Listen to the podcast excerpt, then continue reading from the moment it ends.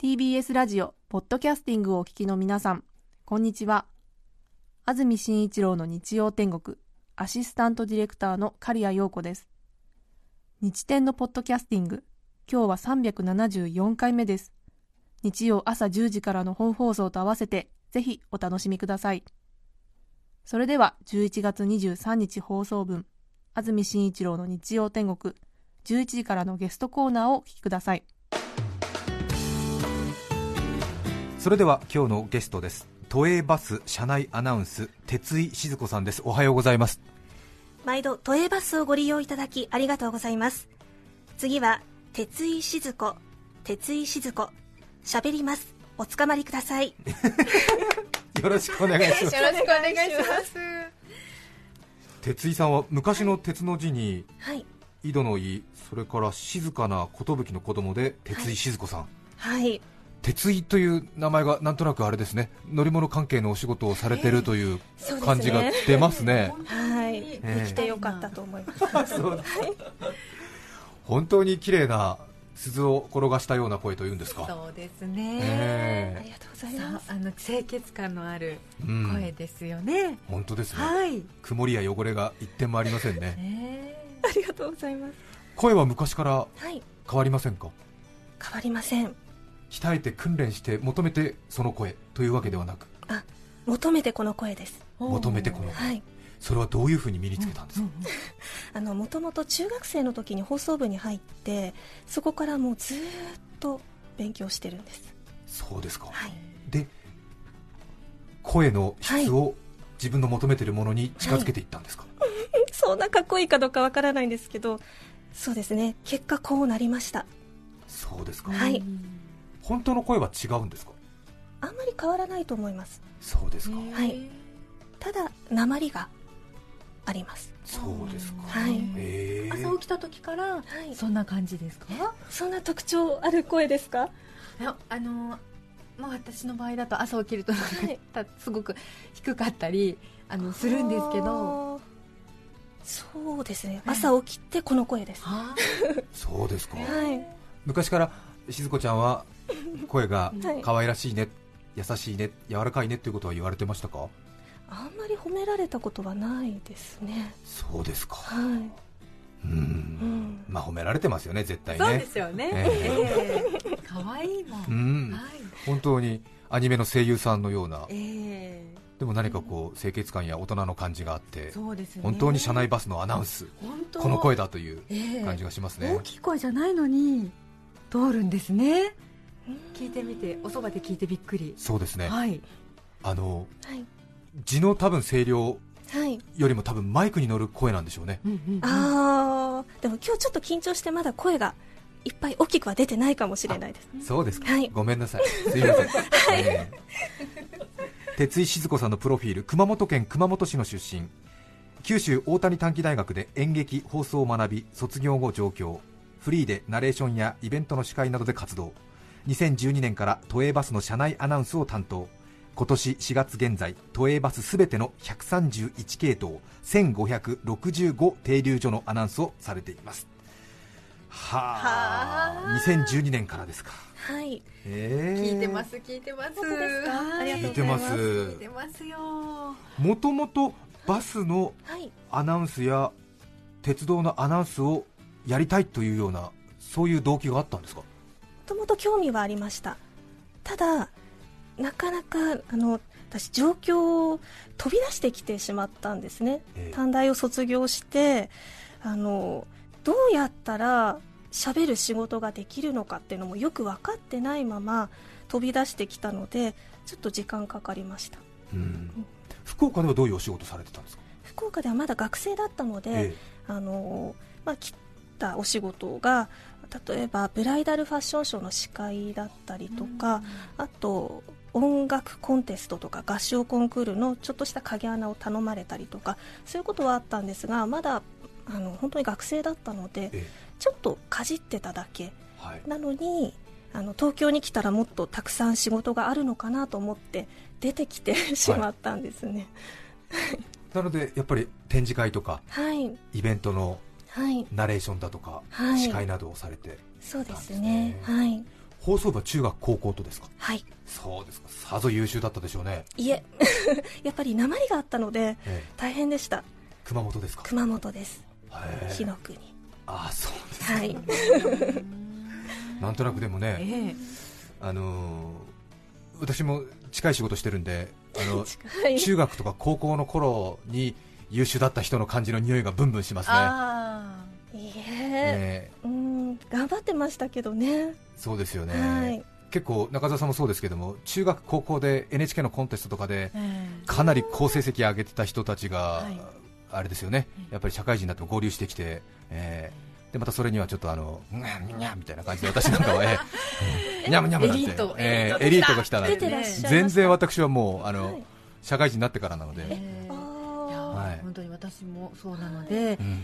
若い頃に鍛錬を積んだ人はまた違いますよね違いますよ、ええで私なんかもうそういうエリートはもうぶっ潰してやるみたいな感じで、なんか、あーみたいな、早めにピークを迎えたのねなんつって、ええそうなんだみたいな、えちょっとえうん挫折がないとダメだからななんつって、あコンテスト懐かしいですけど、はいそうです出よねてました確かに、ええうそんうなんですね、ええであの高校で優秀な成績出すと、高校野球の甲子園の開会式の司会やったりね、あの国民体育大会の司会に抜擢されたりとかするんですよね、へえうんそういうこううん華麗な履歴を引き下げてね、ええ合流してきたりするエリートたちはもう、ガッつって、もうあー昔の話だね。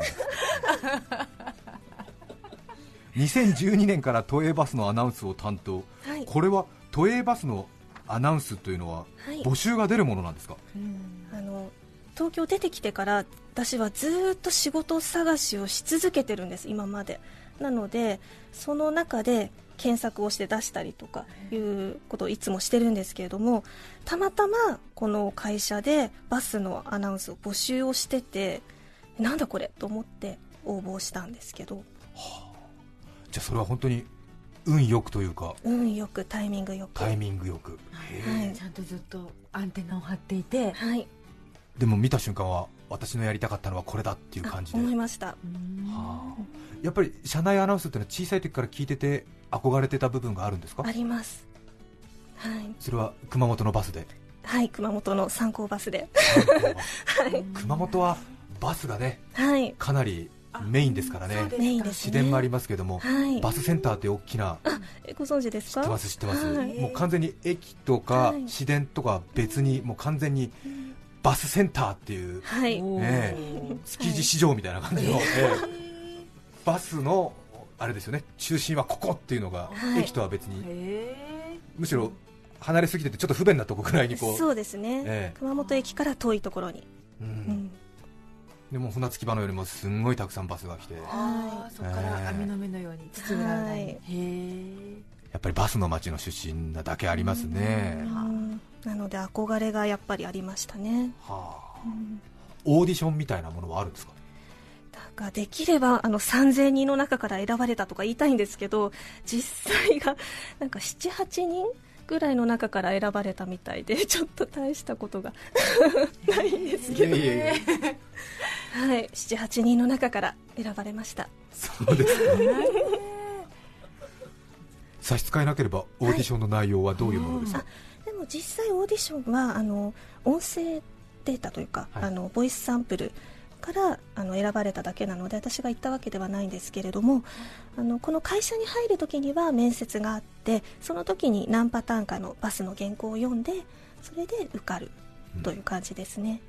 あじゃあ今はその会社に入って専属で読んでらっしゃるような感じなんですねそうですね登録制ではい、へバスの車内アナウンスのシステムを作ってるはい会社でえ、うんはいそこのナレーションということではいきっとバス会社には多分それでまとめてうん納品するというそうですねはい感じなんですねへえさて今日は哲井静子さんにこのテーマでお話を伺いますバス車内アナウンスの裏側まずは一気に紹介しますバス車内アナウンスの裏側その1 15センチの原稿その2月に一度が基本その3最近増えています以上の3つですまず1つ目は15センチの原稿これは何でしょうかはい、あの社内アナウンス私飛ばすを担当させてもらったのがまだ3年ぐらい前なので前任者がいらっしゃったんですね、はいなのでその一度もう読んである原稿と全てアクセントだとか読み方を合わせなきゃいけなかったのでそれを引き継ぐという作業がありましてその原稿が、まあ、15センチよりも実際もっともっとものすごい分厚さのえ原稿がどさっとありまして。で読んでいくうちにまあ3ヶ月間ぐらいかかったんですけれどもええもう朝10時から夕方5時までずっと撮ってたんですがあの随分読んだ時にやっと半分ですよって言われてまた1 5センチぐらいの原稿がドサって置かれた 記憶が、はい都営バス1565の停留所を読み上げるとはい、じゃあ3 0ンチぐらいの原稿になるそうですね広辞苑2つ分ぐらい多分、はい、それを何ヶ月間で撮ったんですか3ヶ月間3ヶ月間はいちょっとしたもうあれですねお坊さんみたいな感じでええだからあの本当に朝10時から5時まで、はいあの JR 線、京王線はお乗り換えです、小田急線はお乗り換えですっていうのを10時から5時までずっと言ってた日とかえなんか私、何言ってるんだろうって途中でなんか分からなくなえるぐらいそう言でっすよねてましたね。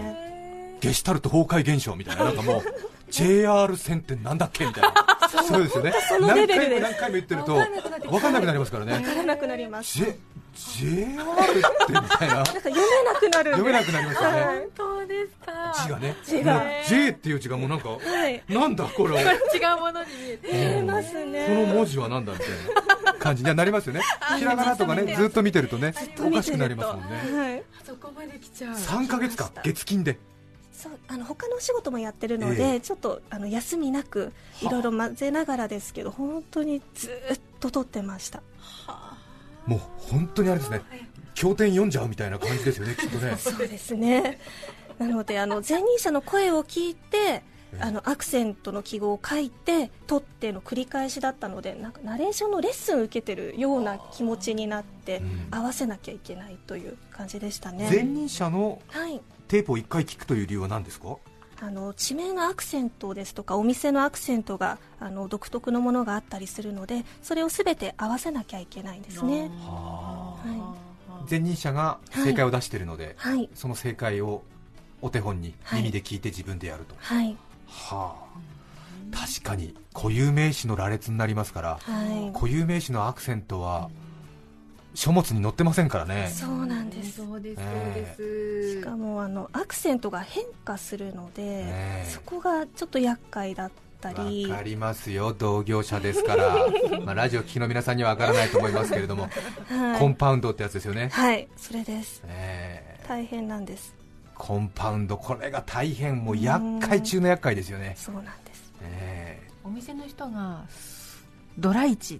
て言ったらそうですもんねはいもうそれが正解ですそうですよはいうんあとコンパウンドの説明を中澤さん、お願いします。え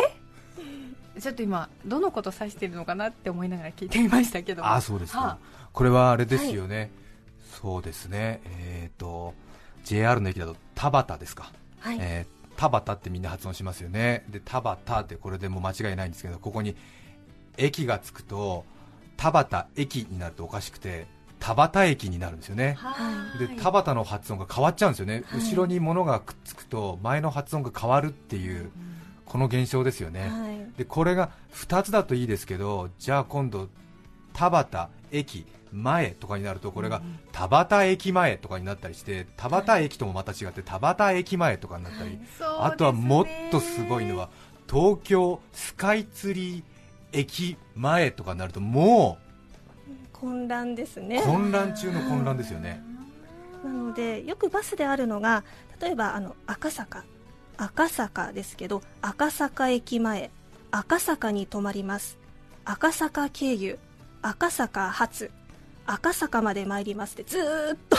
赤坂なら赤坂をずーっと読むのでそれがどんどん変わっていくからはいもう赤坂が何かもう分からなくなってるのにアクセントもどんどん変わっていくっていうのが本当に大変です。そうです確かねに後ろについたりはい離れたりしますんで、はそいうですねそうですよね混乱しますねわかりますなるほどなるほど TBS ラジオって皆さんも私たちもよく言うんですけどもこれラジオを先に目で把握しておかないと、うん TBS って言ってからあラジオがあったと思って TBS ラジオってなっちゃっておかしなことになるから先にですよね、はい全体右目で先に把握させておいておいて、TBS ラジオって一気に行かないといけないみたいそうなですよね、あとラジあの ラジオじゃないあの飛ばすでバスのアナウンスで一番ちょっと独特なのがあの全部つなぎ合わせていくんですねなので間もなく終点赤坂のすべてが全部違う日に撮ってることもあって、えなのでそれが同じテンションで同じ高さで読まないとおかしなことになって、えはいはやなんか間もなく終点赤坂みたいになるとやっぱり聞いてる方が気持ち悪いと思うのでそこを合わせるのも大変そうでですすねね文章をつなげて取るのではなくて、はい部分部分で取ってるところもあるとのこでろもはいありますきちんと統一したトーンとスピードで読んでないと、はい後からおかしくなるとおかしくなりますうんさて続いて2つ目ですが社内アナウンスの裏側月に一度が基本これは何でしょうかはい、えー最初に3ヶ月ぐらいかけて撮ったんですがその後はあの月に1回ぐらい新しいものとこうあの撮り直しをするんですね取り直しは月に一度くらいですかはいあの新しい広告などが増えるはあとその度に撮るという感じなんですが、うんまたこれが前回というかもう今となっては2年前3年前と合わせなきゃいけないんですねはあで今は前任者がいない状態で新しい原稿なのであのお店のアクセントだとあのもうありえそうなパターン全てで取るうんっていうことをやります、はであとでお店の人に確認していただいて、はいあありえそうなパターンを全部取っていってはい照らし合わせるとはい見てもらうとはいそもう分かってる時はそれで取れるんですけど、え読んでみてんって思うものが出てくるともう全て3パターンぐらい取ったりしますね、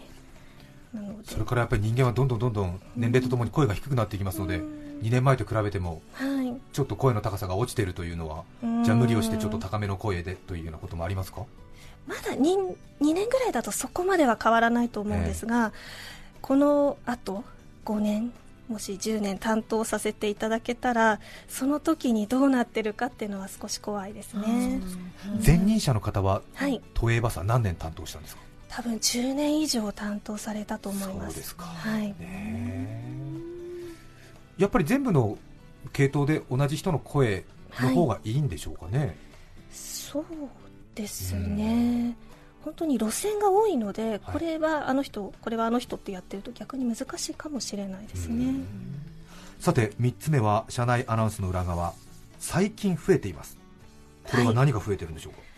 うか、あの広告というのがあるんですが、その広告でちょっと変わったというか、え何っていうものが増えてきてます。確かに昔は広告アナウンスは淡白なものが多かったですよねそうですえね。えあのもう一般的な感じだと、次は品川、ハローワークへお越しの方はこちらが便利ですぐらいのなんて言うんでしょう。本当シンプルなもえのえだったんですけど、なんか私引き継いだ時はそんなにちょっと変わってるものってのはあんまりなかったと思うんですけど、今月に1回取り直してその度にどんどん増えてる気がします。うんちょっとあのキーな感じを狙った感じそうも多いですもんねそうですね。ちょっとギャグが入ってたりとえか。えあと多いのがまあ繰り返すとかはい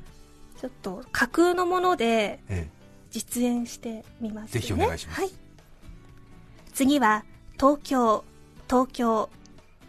ゴルフゴルフゴルフ練習レッスンゴルフバー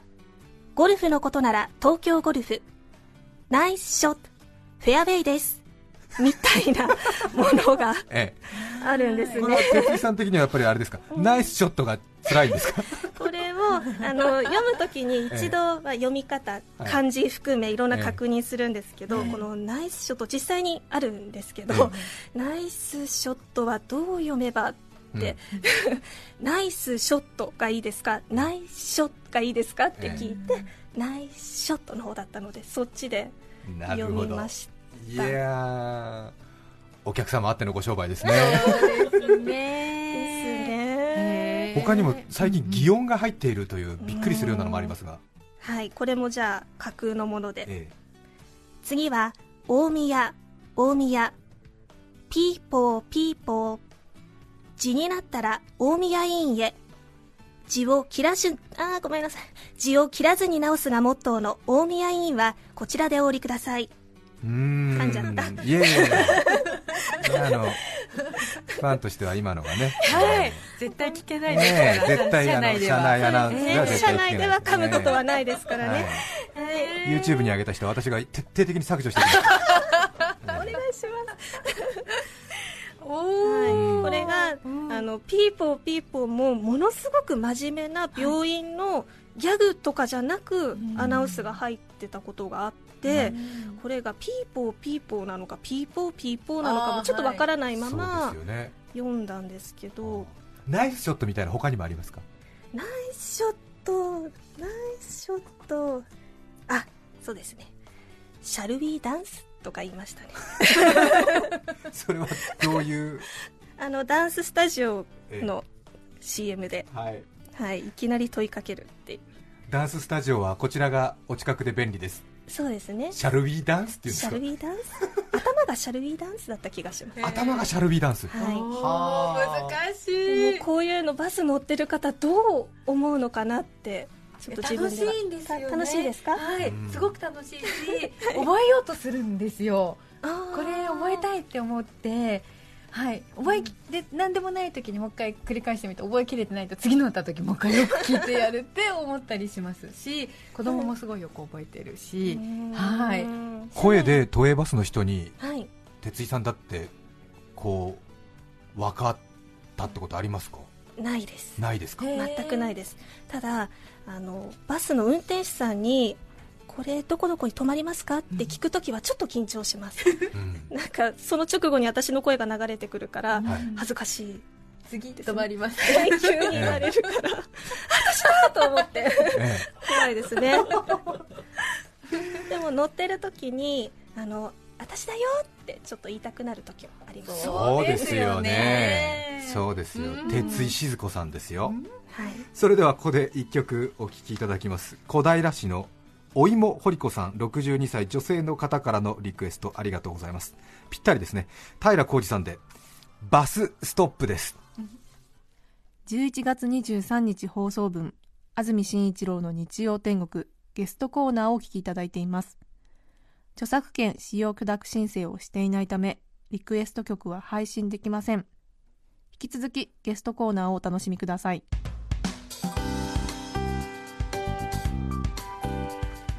小平市お芋堀子さんからのリクエスト平浩二さんバスストップお聴きいただきました改めまして今日はゲストに鉄井静子さんをお迎えしています哲井さんははい他にこれから考えてらっしゃるお仕事の種類などはありますか、はい、もう喋る仕事は何でもやっていきたいんですけどえでもやっぱりちょっと機械的なものの方が好きなので、あのカーナビとかええエレベーターとかあとリニアモーターカーとかはい、のアナウンスをやれたら嬉しいですねいやーほぼ間違いなくええそういう仕事される時期が来るんじゃないでしょうか、将来的には旅行に行った時に自分の声の電車バスに乗り継ぎながら旅行してみたいですねそうですあ哲井さんはそういうはいハードディスクというか、、はいいわゆる館内放送のようなはいソリッドなアナウンスに大変興味があるんですねそっちの方が好きです自分のことを話したりするラジオの DJ とかの方向性ではないんですねラジオも実はレポーターやったことあるんですけどまあひどいことになってましたそうですかはい、でもなんかこうなんですかねこう空手の型のうん、部門とかうんいわゆるフィギュアのコンスコンパルソリーみたいな感じのこう規定のこううん、八の字をきれいにあーフリーの演技ではなくて書はくいみたいな、の方が好きですそうですかなるほどね個人的にはもう少しいろいろ話聞きたいんですけども時間になりましたはい失礼ですがはいお年は私の上なんでしょうか下なんでしょうか下あですねねはるかに下ですかうーん下ですねそうですかはるかはいお小遣いは私の上でしょうか下でしょうか確実に下ですねそうですかはいわかりましたはいお互いの道で頑張りましょう頑張ります。ありがとうございました、ぜひまたお話聞かせてください、今はい、日はどうもありがとうございましあたり。がとうございました。 11月23日放送分安住紳一郎の日曜天国ゲストコーナーをお聞きいただきましたそれでは今日はこの辺で失礼します安住紳一郎の「ポッドキャスト天国」今日11月23日はいい夫妻の日11月22日はいい夫婦の日4月22日は良い夫婦の日2月2日は夫婦の日繰り返さねばならぬほど忘れがちな夫婦の愛 954TBS ラジオですさて来週11月30日の安住紳一郎の日曜天国東京都八丈島多目的ホールおじゃれから生放送でお送りしますメッセージテーマは「恥ずかしい話」ゲストはシンガーソングライター朝倉さやさんですそれでは来週も日曜朝10時 TBS ラジオ954でお会いしましょうさようなら安住紳一郎の「ポッドキャスト天国」これはあくまで試供品皆まで語れぬポッドキャストぜひ本放送を聞きなされ TBS ラジオ954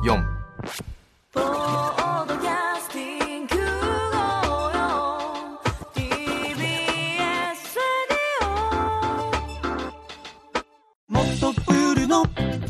スポットライト誰一人取り残さない社会をキーワードにゲストをお招きしながら勉強するやつみんなで考えてゆこうスポットライト毎週日曜夜11時配信スタート